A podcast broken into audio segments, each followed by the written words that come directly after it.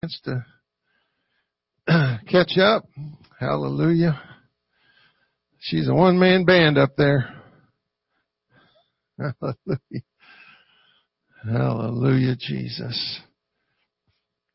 Second Timothy verse, chapter 1 verses 1 through 7. For God hath not given, 1 through 7.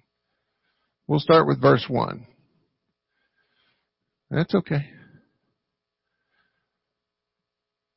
Hallelujah, hallelujah. Paul, an apostle of Jesus Christ by the will of God, according to the promise uh, of life which is in Christ Jesus. There you go, the promise of life which is in Christ Jesus. You don't have life in you unless He allows it. Amen. To Timothy, my dearly beloved son, grace, mercy, and peace from God our Father and Christ Jesus our Lord. He was his spiritual son. Paul was mentoring him, and so he's writing him this letter. We know that Paul was writing, the only time Paul could write letters was when he was in prison. Because he was too busy outside of prison, so he had time in prison, and so he was, he's mentoring the, all these young men, and Timothy in particular, and so he's writing him these letters knowing that he might not get to see him again. And so he's writing this letter to encourage Timothy to carry on. And so he says, I thank God whom I serve from my forefathers, talking about his Jewish background, his Jewish upbringing. Amen. With, with pure conscience that without ceasing I have remembrance of thee in my prayers night and day. Isn't that, isn't that awesome to know somebody's praying for you? Night and day. Somebody like Paul. Amen. We're just, we're like Paul. Amen. We were delivered out of our old mindsets and into the, into God's perfect will. And so we, you know, I just want, I want God to give me somebody to pray for. Amen. I thank God whom I serve for, okay, there we go. Greatly. Go, go ahead to the next one. Greatly desiring to see thee. Man, I wish I could get out of this prison. Come see you. you know how Paul got into prison, right? Obeying the will of God. Hallelujah. Being mindful of thy tears.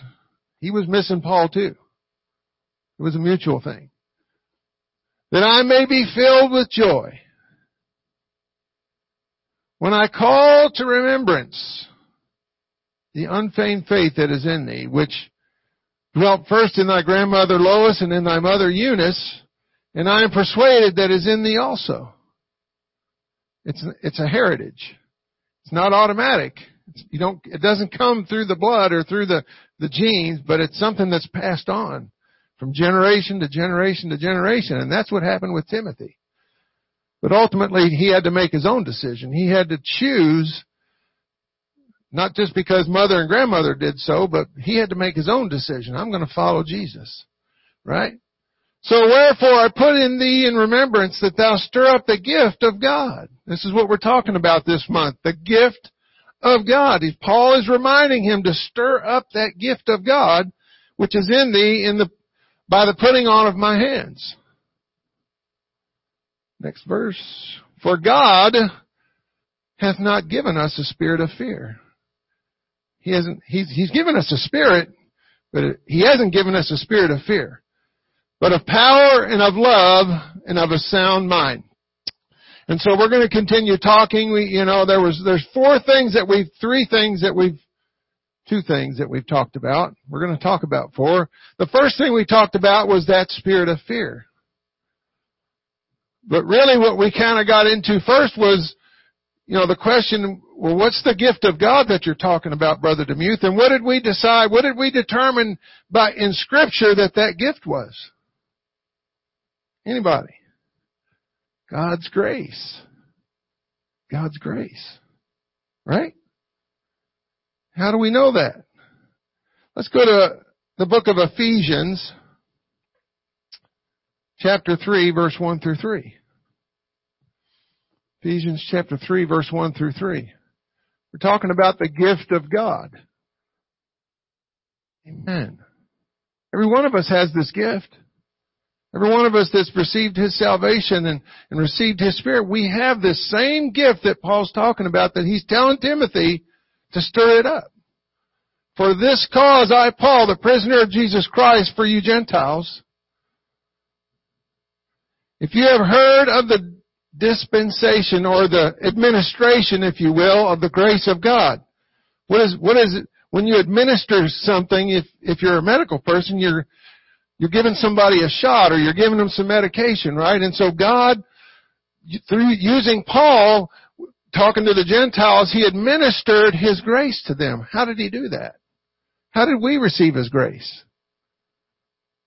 We, we received his grace one day when we repented of our sins were baptized in Jesus' name, He, He administered His grace to us, His empowerment in our life to do the things that we cannot do ourselves. Because like I heard one preacher say, God's not going to ask you to do something you can do physically, humanly. Because then who's going to get the glory for that? You will. He's going to ask you to do stuff that you're going to say, that's impossible. I, that, that can't be done. And that's when he says, I know. That's why I'm asking you to do it. Because what are we ultimately what we're doing is trusting God. We're letting His power, His grace, His empowerment through us work in us. And so it says the dispensation of grace of God which is given me to you word. Verse three. So I'm just kind of rehashing here a little bit. How that by revelation, many in here's received revelation. Amen the day that I I was reading my Bible one day. I was in Okinawa. I was sitting in my quarters, and I was and I had heard this thing about baptism in Jesus' name, but I really didn't understand it. But I was reading one day, and it just bam, it just came to me. It just jumped off that page of that Bible at me. It's like, wow, I have to be baptized in Jesus' name. I can't just be baptized any old way. It just like the light came on. That was revelation, right? And so Paul received it by revelation, known unto me the mystery, as I write afore in a few words. So the mystery of, of that whole concept was revealed to me and it's revealed to us. Each one of us had to come to that place of revelation, that aha moment where we went, man, I gotta be baptized. Man, I gotta receive the baptism of the Holy Ghost. Right? Titus 2.11 says, for, for the grace of God that bringeth salvation hath appeared to all men. That grace, that, that empowerment that He, that He provided, that He administered, that dispensation, that the thing that He dispensed to us is His grace. So Israel was delivered out of bondage by God's grace. Right? And it was according to God's plan, not, Israel didn't have a plan. Their plan was they were just going to continue on being in bondage. They were crying out to God for 400 years, but they had no plan. So God sent a man with a plan. Whose plan was it? God's plan. And so we today are like Israel. We are in bondage. We were in bondage. Maybe some of us are in bondage. I don't know. I don't know who's listening. Maybe you're in bondage and you don't even know you're in bondage. And we need deliverance. We needed deliverance. And so where did, how did our deliverance come? By the hand of God. Once we received His deliverance, His way, His plan, right? His precept, we received His power, His grace. So it's not us that do it, is it? We just depend on Him to just operate through us. Right? Philippians 2.13 said, For it is God which worketh. That word there, we, we talked about that word meaning operative, is operative. That word worketh is, so for, for it is God which is made operative in you, both to will and to do of His good pleasure. I work at His pleasure, right? I don't get to have a say. I mean, I do, I guess. You know, Abraham talked to God and maybe, I think, maybe talked to God out of a couple of things. Right? God, you know, they're going to talk really bad about you if you do that. Because you just delivered them and now you're, or whoever, Moses then, now you're to destroy them after you delivered them? Okay. I'll just let them wander for 40 years. Right? And so God's grace it, it works enough to willing to do of His good pleasure. His, it's His purpose, His will, His plan. And we're gonna get to, we're gonna get to the third thing here in a minute. So a good definition of grace, that this is the one that I like. It's the empowerment of God that enables me to do what I cannot do myself. Is that a good definition? And that's really what Philippians 2.13 says. For it's God that worketh in us, both to will and to do of His good pleasure. We're just vessels. What do you want me to say, God? What do you want me to do? Where do you want me to go? Didn't He tell the disciples that? When Paul wanted to go one place, God said, no, no, no, you're not going there. You're going over here. Oh, okay. Paul didn't argue with him. He just, okay. He went. You go where God tells you. You do what God tells you to do. Didn't Jesus say that? Throughout his whole adult ministry, what did he say over and over again? The things that I do, the things that I say, it's not me doing it. It's my Father. He's telling me what to say. He's telling me what to do. He was, he was sort of like teaching them a lesson without coming right out and saying it. So you gotta kind of read between the lines almost. Right? And so we're going to get into talking about that third thing there. He said in, in 2 Timothy 1 7, for God hath not given us a spirit of fear. He's given us a spirit of fear, fearlessness. Right? If you have a spirit of fear, it's, that says right there, it's not from God. Right? So, there's only one other place. Two maybe. Yourself or the devil. Amen? Not, not giving us a spirit of fear, but of power. We talked about that power, that grace, that empowerment in us to do what we can't do ourselves. And so it goes on to say, and, and love. He gave us a spirit. It doesn't say a spirit of love, but it's implied. God has not given us a spirit of fear, but a spirit of power and a spirit of love. So we're going to talk about that spirit of love today. Amen? So that word love there in the, in the Bible is the word agape. And that word agape in the complete word study Bible dictionary, it says this, love, affectionate regard, goodwill, benevolence. With reference to God's love, it's God's willful direction toward man. It involves God doing what he knows is best for man and not necessarily what man desires.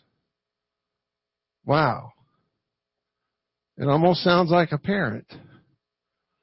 This is going to hurt me a lot more than it's going to hurt you. Or you need this. You need this discipline. You need this. And I don't like divvying it out, but you need this. And you'll thank me for this someday. I've said those words. Mine are grown, but words to those effect. We, we do that. And so as a parent, we understand what that means. And so that's what God is saying when He said He first loved us. He, you know, we sing that song, He looked beyond our faults, oh, which were many, and saw our need. Right? And so that word agape, it says, for example, in John 3.16 says, for God so loved the world that he gave. What did he give? Not what man wanted, but what God knew man needed, i.e. his son to bring forgiveness to man. I recently heard one preacher say if we would have been living in the day when they crucified Jesus, we would have done whatever we could to stop that from happening. Because that was cruel and inhumane and unusual punishment. And they tried it in that day, didn't they? When Jesus said that to Peter, what did he say? No, no, no, no, no. And, and what did Jesus turn around and say to him? Get thee behind me, Satan. You're of the devil. That, that, that line is of the devil. You don't understand, Peter, what you're saying. You don't understand what I have to do. Because Jesus himself went to the mountain and what did he say?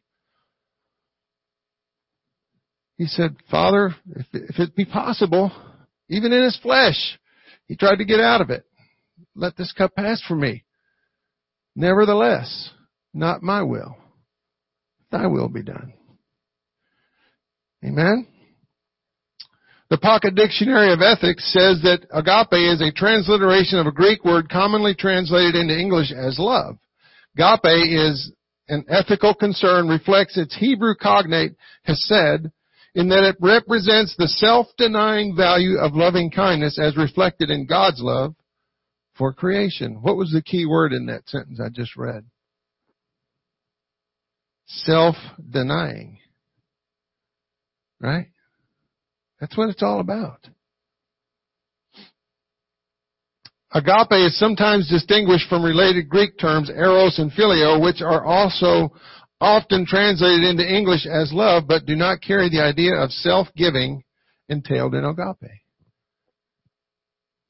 What did God say? He said, through the writer, God is love. God is agape. God is agape. He is agape. Let's go to 1 Corinthians chapter 13 verse, verse 1 through 8. 1 Corinthians 13, 1 through 8. Though I speak with the tongue, tongues of men and of angels and have not charity, that word charity there is the same Greek word, agape. Okay? So you could, you could just insert that word love or that word agape in there. I am become a sounding brass and a, or a tinkling cymbal. And though I have the gift of prophecy and understand all mysteries and all knowledge, and though I have all faith, so that I may remove mountains and have not charity or agape or that God love, it profiteth me nothing. And though I have the gift of prop, I'm sorry, and though I bestow all my goods to feed the poor, very noteworthy if you do that. And though I give my body to be burned and have not charity, it profiteth me nothing. All those things that I, that I would do profit me nothing. Charity agape, suffereth long and is kind. This is the same love that Paul's talking to Timothy about. And by extension, he's telling us. And envieth not. Charity vaunteth not itself and is not puffed up. Sounds like a lot, whole lot of human characteristics, doesn't it? Whole lot of it. Doth not behave itself unseemly, seeketh not his, her own, is not easily provoked, thinketh no evil. Rejoiceth not in iniquity, but rejoiceth in truth. Beareth all things, believeth all things, hope, believeth all things, hopeth all things, endureth all things. Charity never faileth. God's love never fails. But whether there be prophecies, they shall fail. Whether there be tongues, they shall cease. Whether there be knowledge, it shall vanish away. You know, God gave, or, or you could say He offered His Son, and by extension, His love to all mankind. You know, that scripture in, in John 3.16 says what? One of you Bible scholars. What's John 3.16 say? For God so loved the world that He gave. So He loved, and the world would say, well, God loves everybody. Right? And He does. He offers us His love. Right? If I don't receive it, His love, then it just sits there, right? If I'm going around doing my own thing and living in, living according to my own will and doing what, what I want to do and what makes me feel good and makes me happy in this world and I'm blinded by the enemy and I have no clue that God even loves me, is, does that love mean anything? Doesn't mean a thing. I have to receive His love. When I met that fine lady back there 36 years ago, she loved me, but I had to receive that love. And so did she. And we, what did we have to do? We had to return it. Reciprocate it. Right? So we gotta return that love to God. How do we do that? How do we do that? We become whatever it is He us, would have us to be. And that's what he was telling Timothy. You know, Paul was reminding us as well as Timothy that there was a spirit of love that came from God when, when we received His Spirit. There's, there's a love of God that the Bible says we're supposed to shed abroad in our hearts by the Holy Ghost. So we're supposed to receive God's love in, but we have to, can't just keep it to ourselves, can we? We've got to give it out. Give it away. You know, what did Jesus do? Look at the life of Jesus. He loved people. He loved people everywhere he went. He loved the leper. He loved the blind man. He loved the publicans. He loved the sinners. He loved any, anybody he came in contact with. And he, he, he suffered many things over that. But he was, once again, Jesus was living the example of what we're supposed to do today. Because sometimes the person you see that God sends you to talk to, you might in your mind go, wait a minute. this guy, Brother Richard, this guy don't look like somebody that, that I would want in my church. Well, it wasn't you that sent you there. You don't know what God's going to do. They said the same thing about Paul, didn't they? Because I believe, now it doesn't say this, but I just believe, because they were praying, the church was a praying people. I just believe they were praying, God, take this man out. Right? If they were persecuting you, wouldn't you just do whatever you gotta do to take him out? He's messing with our deal here. And God just, He honored their prayer. He just didn't do that part. Right? He said, no, I got a better plan. I'm gonna knock him down. I'm gonna blind him for three days because I got a plan for him. And so the one that we think is the least likely to succeed, you know how they had that in high school, the least, most likely to succeed, least likely. and even Ananias, when it was time for Ananias to go, he's like, like you have to remind God of stuff. Like God, that's that guy, you remember? The one that's persecuting us and, and God said, that's okay. I got a plan for him. You just go do what I told you to do. You don't worry about the rest of it. And so we have to love like Jesus loved. Jesus went to the ones. He purposely did that. I just, I don't know. It's just me. I believe that he almost purposely did that just to aggravate the scribes and Pharisees. really. I mean, really. He was human. He was flesh. He was doing what his father said, but that just, just drove a nail, right? Just, it just, just like sticking somebody in their side, right? It just really just went against everything the Jews believed. Right? But what was Jesus saying? We can't do this our way. In our intellect, in our human mind, we gotta do this God's way. I'm just doing what the Father's telling me to do. If He told me to go see the blind man, I'm gonna go see the blind man. If He told me to go touch the leper, I'm gonna go touch the leper. I'm gonna do what God told me to do. And what did He tell him to do? He told him to love him. That's what He did. He showed forth His love. And that's what Timothy was going to have to do. Paul was handing the reins over to Timothy for Ephesus and beyond Ephesus. And Paul knew that human nature, Timothy was going to run into some people that were just not going to be very wanting to get along very well. You know, there was, you know, we read these letters in the New Testament and they were all letters to churches that were having problems with people, right? And so Paul's just encouraging Timothy, you're going to run into some stuff, but you got to remember these things. God has not given us a spirit of fear, but of power and of love. You gotta love people, Timothy. You gotta love people. Romans 5, 1 through 5 says, Therefore being justified by faith, we have peace with God through our Lord Jesus Christ, by whom also we have access unto, by faith unto His grace. Whose grace? God's grace. Not, not, you know, wherein we stand and rejoice in hope of the glory of God. And not, not only so, but we glory in tribulations also, knowing that tribulations worketh patience, and patience experience, and experience hope, and hope maketh not ashamed, because the love, the agape of God is shed abroad in our hearts by the Holy Ghost, which was given unto us. Right? That, that word shed abroad there is, is, uh, in the complete word study Bible dictionary is, it means, it says metaphorically to pour out or to give generously. We got, we receive it, He pours it into us, rivers of living water, what do we have to do with that? We gotta pour it out, we gotta give it away. There's, there's so much love of God that's, that's waiting to come out of us if we'll just release it.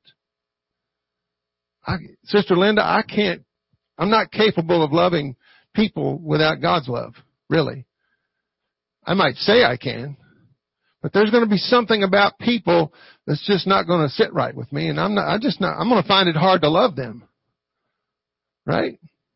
But if if I just let the love of God flow through me, just like Jesus, he had to look beyond our faults. He had to look beyond the circumstance with the woman at the well. He had to look beyond the the, the fact that that woman with the issue of blood was touching his garment. He had to look beyond the fact that the woman at the well had had five husbands.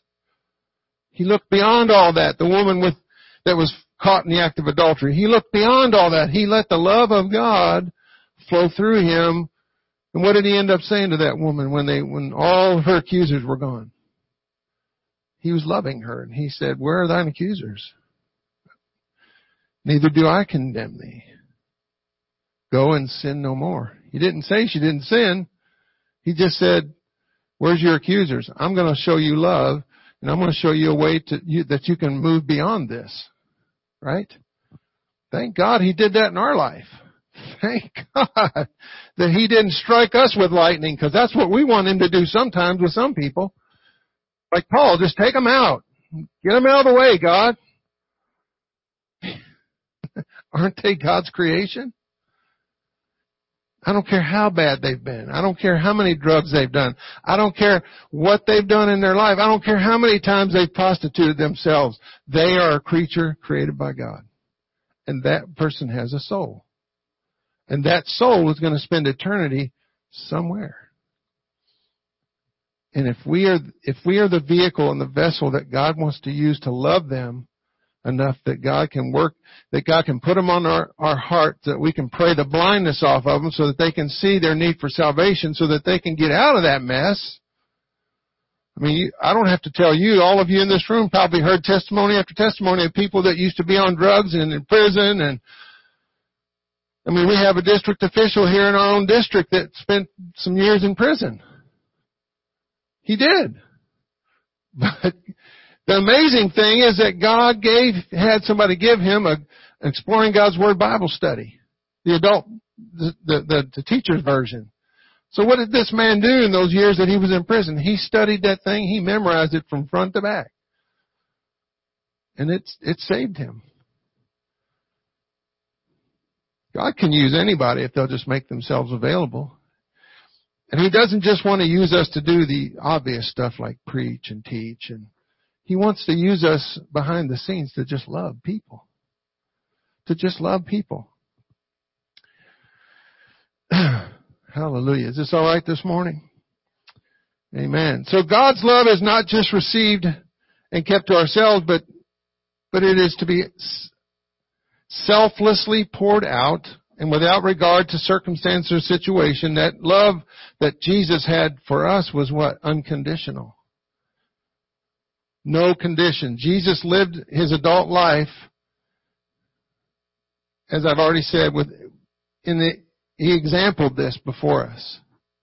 This unconditional love. Timothy, as an elder of the church in Ephesus, is being reminded that as they spread the good news of the gospel, he's going to, you know, Timothy's not going to always be in charge. Because Timothy's just naturally going to grow old. And so what does Timothy have to do? Timothy has to raise up other people and train them how to be disciples and train them how to love like Jesus loved. And then they're going to have to win people. And then they're going to have to train their people that they won how to love God and how to win people. And there, and, and the process has to continue. Thank God it did, right? Because there was somebody in my life and in your life that, that when you came along and you didn't know truth, that you sat down your, your rear end in a seat somewhere and some preacher preached this message to you and thank God somebody sent somebody there. I thank God sent, God sent that man to Okinawa, Japan to sit there and preach to me this message. I'm thank God that he listened to God and not his detractors that said, ah, you shouldn't go there.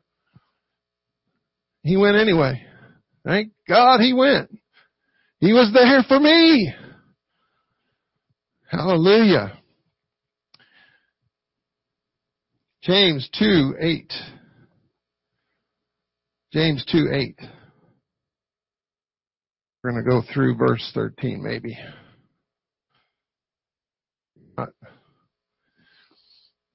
If you fulfill the royal law according to scripture, thou shalt love thy neighbor as thyself, you do well. You're doing good. But if you have respect of persons, you commit sin and are what?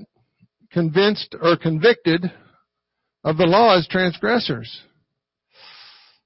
For whosoever shall keep the whole law and yet offend in one point, he is guilty of all. For he that saith, do not commit adultery, said also, do not kill. Now if thou commit not adultery, but if thou kill, thou art become a transgressor of the law. Can we kill with our words? With our actions? Can we kill somebody's spirit? Right? So speak ye, and so do ye, and so do, as they that shall be judged by the law of liberty. For he shall have judged. This is a really, if you ever want to memorize a scripture, this is a really good one to memorize. For he, who's he? Who's the he here? God. Shall have judgment without mercy. Judgment without mercy. Think about that. That has showed no mercy. Is that me and you? That's us.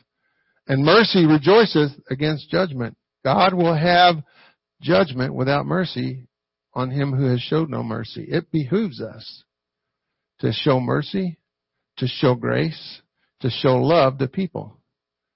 Because honestly, we don't know where they've been.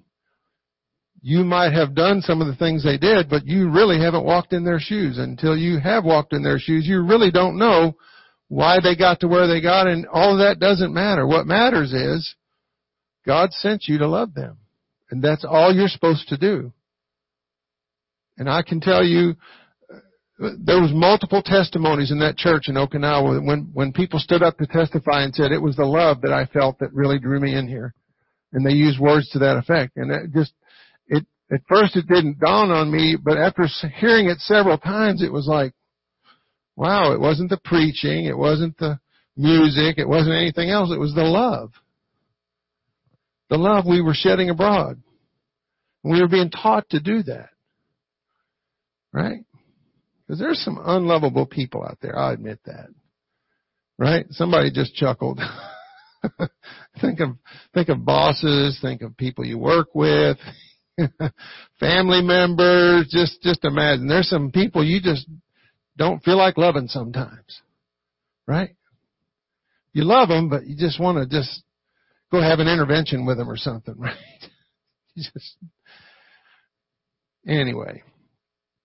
We gotta shed His love. That's what Paul was telling Timothy. That's what he's telling us. Uh, last scripture this morning, Jude chapter, uh, well, Jude, verse 20 through 23. Jude, verse 20 through 23. But ye, everybody say that's me. Beloved, building up yourselves in your most holy faith, praying in the Holy Ghost. It's, it's important to pray in the Holy Ghost, isn't it? Amen. That's how we know what God is desiring for us to do. That's how I know. I don't know about you. Keep yourselves in the love of God. That agape, that word agape again.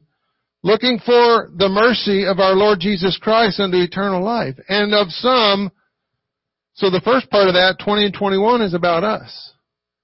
Keep, you, keep the love of God in your life. Keep yourselves in your most holy faith. Pray in the Holy Ghost. This is about us. And then verse 22 says, and, and of some, I looked up that word some, and in one, uh, one, one document or one book that I read, it said that some is referring to people outside the church. On some.